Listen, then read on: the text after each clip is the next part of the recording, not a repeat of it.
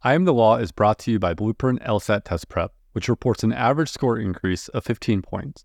With the first AI powered QBank, fun videos, personalized study plans, and engaging 98th percentile instructors, Blueprint has helped thousands of students crush their LSAT goals. Learn more at blueprintlsat.com.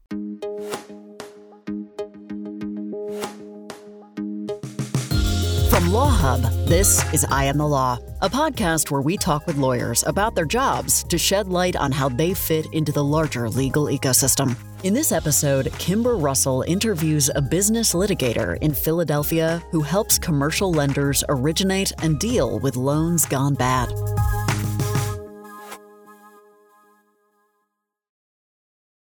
Support comes from Seton Hall University School of Law in Newark, New Jersey, where you can enroll full time or in the weekend JD program. In the heart of New Jersey, with proximity to New York City, Seton Hall is dedicated to your outcomes, evidenced by high employment and bar passage rates. Its one student at a time approach supports you throughout your time in law school. Their flexible, hybrid, weekend JD program allows working professionals to balance work, family, and law school. Learn more at law.shu.edu. Support also comes from the University of Idaho College of Law and its two locations.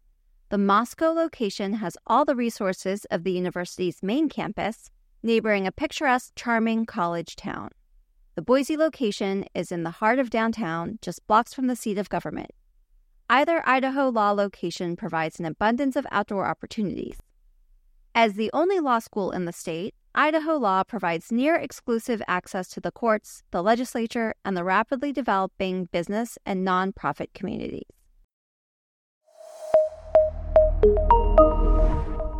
We are joined today by Andy Park, a 2014 graduate of the Temple University Beasley School of Law. Andy's an associate at Weir and Partners, a 23 attorney firm in Pennsylvania, Delaware, and New Jersey. Andy, you are in the Philadelphia office of what you describe as a business law firm. What exactly does that mean? So we have a, a very broad, general business practice. Um, we represent businesses of all sorts, but our focus is really on commercial lending, the transactional side of commercial lending, along with the litigation associated with commercial lending. So that's a significant amount of transactional law, but you would describe yourself as a litigator, right? Correct. So who are your typical clients? So our typical clients are um, you know, large banks and lending institutions, even small banks, uh, credit unions, and other really just a broad variety of different business owners, whether it's, you know, real estate developers, restaurant owners, things like that. Now, before we talk about some of the day to day aspects of what you do, let's talk a little bit more about your firm. There's an even ratio between partners and associates. How would you say the size of your firm, considering that partner to associate ratio, affects you as a junior associate? Well, generally speaking, given the size of our firm, we work on a one partner, one associate model, whether it's for transactions or litigation. And given the size of our firm and given that model, that requires the associate to be ready to handle a wide variety of tasks, you know, including menial tasks, making copies down to the substantive things like drafting pleadings, arguing motions, or even talking with a client or communicating with a client. So are associates signed to a specific practice area or do you float amongst the different practice areas? Yeah, we float amongst the different practice areas. Considering this this ratio where it seems like there's fewer associates than you might have in a typical firm, how does that impact you as a as a young associate? You know, you're kind of molded through your work experience. So I find that um, a lot of the associates, I find that as they get more experience, they develop you know, relationships or skills based off of the work that they've received. So there are some associates who are more familiar with real estate transactions, some associates who are more familiar with loan documentation, and others who are just more familiar with general litigation. But considering the fact that you're working so closely with individual partners, do you say that that gives you a little less leeway when it comes to having some room for error? Yeah, I think so. Given the size of our firm and the demands, you're kind of thrown into the water as soon as you get there, or at least there's that feeling. So sometimes you are concerned that you know there is very little room for error. And you had mentioned before that you have client contact. How how much client contact do you have even as a young associate? I'm fortunate enough to get a, a lot of client contact, and I think a lot of my fellow associates agree. Again, it's it's just the realities of our firm. So if our client needs an update or client needs to talk to somebody about something and the partner is, is unavailable at that time, really there's no one else but the associate. To give us an idea of what you do and just how diverse the practice is, let's talk about the life cycle of a troubled loan. That's one of the things your firm does. Many of your clients are commercial lenders, as you said. So let's say somebody comes into a bank, needs a loan to do a construction project. What would your role be in this type of a transaction? It really starts off at negotiation. And if the lender agrees to make the loan to the borrower, there will be a lot of due diligence involved. You want to find out who exactly the lender is or the prospective lender is, what their assets are, what their business is, purpose of the specific loan. Oftentimes the loan is going to be secured by an asset, usually real estate. So you want to do diligence into the real estate, what its value is, its proposed use.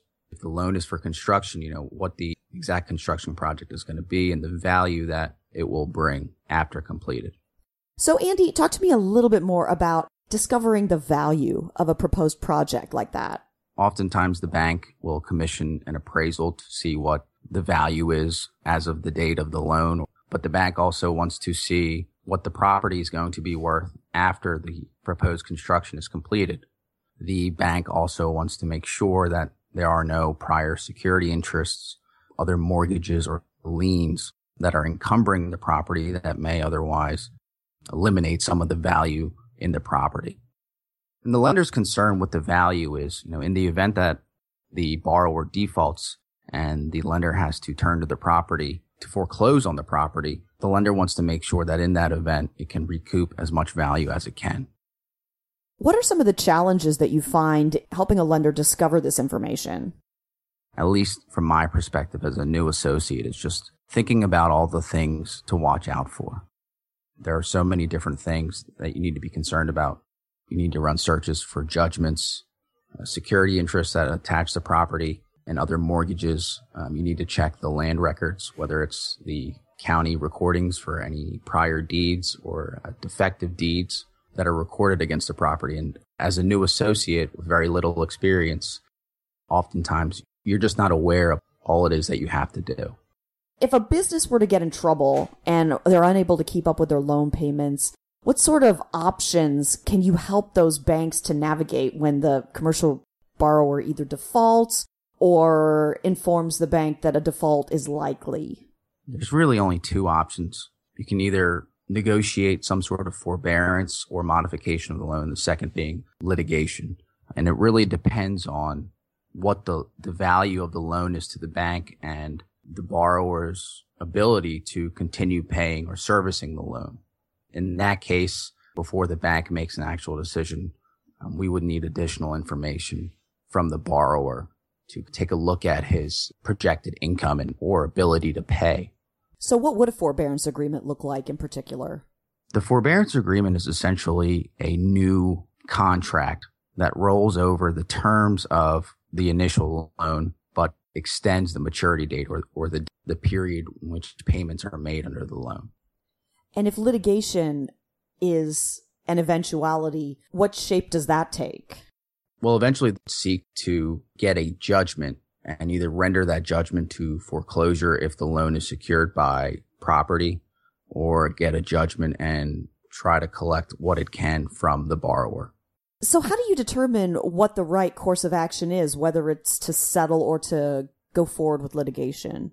It largely depends on the financial condition of the borrower, as well as the value of the loan to the bank and what the value of the property is. So, if the bank is confident that the property value remains high and the borrower has the ability to continue servicing or paying the loan, the bank may well decide to continue or extend the maturity date of the loan through a forbearance agreement as opposed to proceeding with litigation.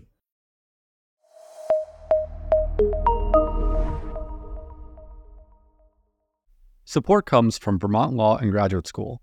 Vermont Law and Graduate School empowers students to dream big. It welcomes and shares passions for social justice, the environment, criminal justice reform, and so much more. At VLGS, realism and idealism collide. Together, students and faculty positively transform the world around them. From an accelerated two year JD to an online hybrid JD, VLGS offers innovative programs where you can learn at your own pace. To learn more, please visit vermontlaw.edu. Support also comes from Albany Law School.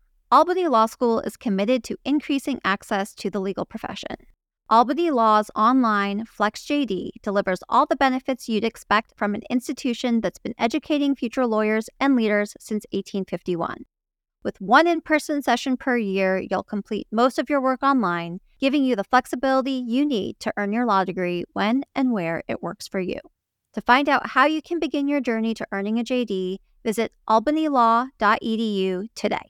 Support also comes from Baylor Law School, the smallest and oldest law school in Texas.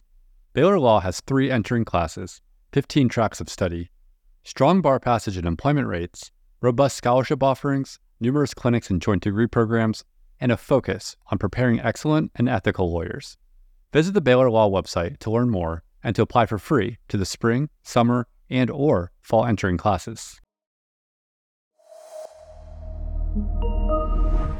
Andy, you describe yourself as a litigator, so you must spend a good amount of your time going after some of these borrowers who default. What what does that look like on a daily basis for you? So it starts off just like a lot of other litigation with the filing of a complaint.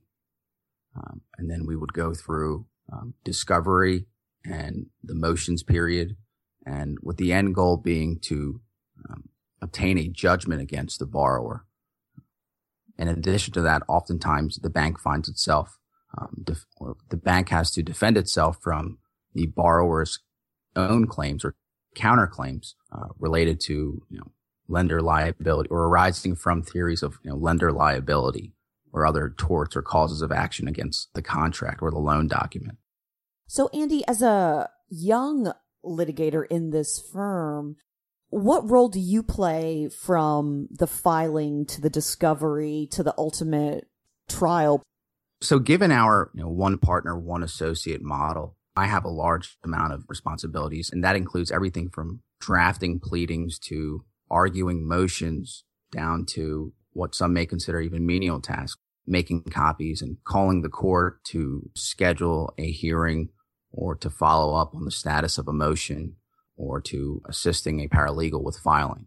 Have you had any significant courtroom experience? Yeah, I do have a fair amount of courtroom experience. I think for someone my age and level of experience, I think that I have a lot more to uh, to learn. What's your favorite part of the job? My favorite part of the job is, I guess, my level of, of interaction and, and involvement in cases. I would say just, you know, everything that I do, I, to me, feels substantive. So, you know, I, I think it, there's a lot of things that I'm, I'm happy to say that I've worked on. Again, just because of our, the size of the firm in which we work. I'm happy to kind of take an active role in, in the cases that I get.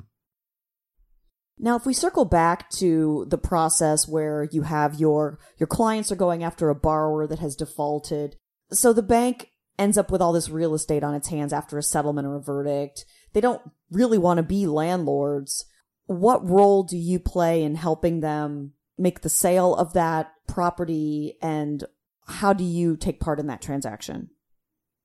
So after the bank takes title to the property, we assist the bank in negotiating with a prospective buyer and drafting an agreement of sale for the real estate. I would review an agreement of sale and assist in the negotiations. It's it's really difficult to say what exactly I do. I mean, I, I just provide support in so many different areas. I think as a young associate, a lot of what I do is just fact checking. So, um, if my partner drafts an agreement of sale, I will review the agreement and make sure that all of the facts and recitals are correct, all of the dates, the values, because again, as the only associate that had this file or is familiar with it, I'm in a position to kind of just confirm that everything is true. So in the case that there are some facts that are that are erroneous, what what is the outcome there? Is is it is it a big deal? It really depends. I have seen cases where somebody or an attorney prepared a deed for purposes of a real estate transaction and the attorney entered the wrong description and the wrong metes and bounds of the property. So the deed that was prepared was for the neighboring property and not the property that was actually subject to a transaction. Of course, Whoa. that wasn't at our firm. wow. So, uh, how do you remedy that? The shortest way to, to explain that would be you would have to file a corrective deed or correct the defect of the deed. So, Andy, considering your litigation experience, it sounds like you're very well equipped to identify problematic facts for your clients. I'm able to kind of take all of my prior experience, things that I've seen in deals gone wrong, or take my prior litigation experience and use that in advising the client to prevent any future problems or to anticipate any that might arise.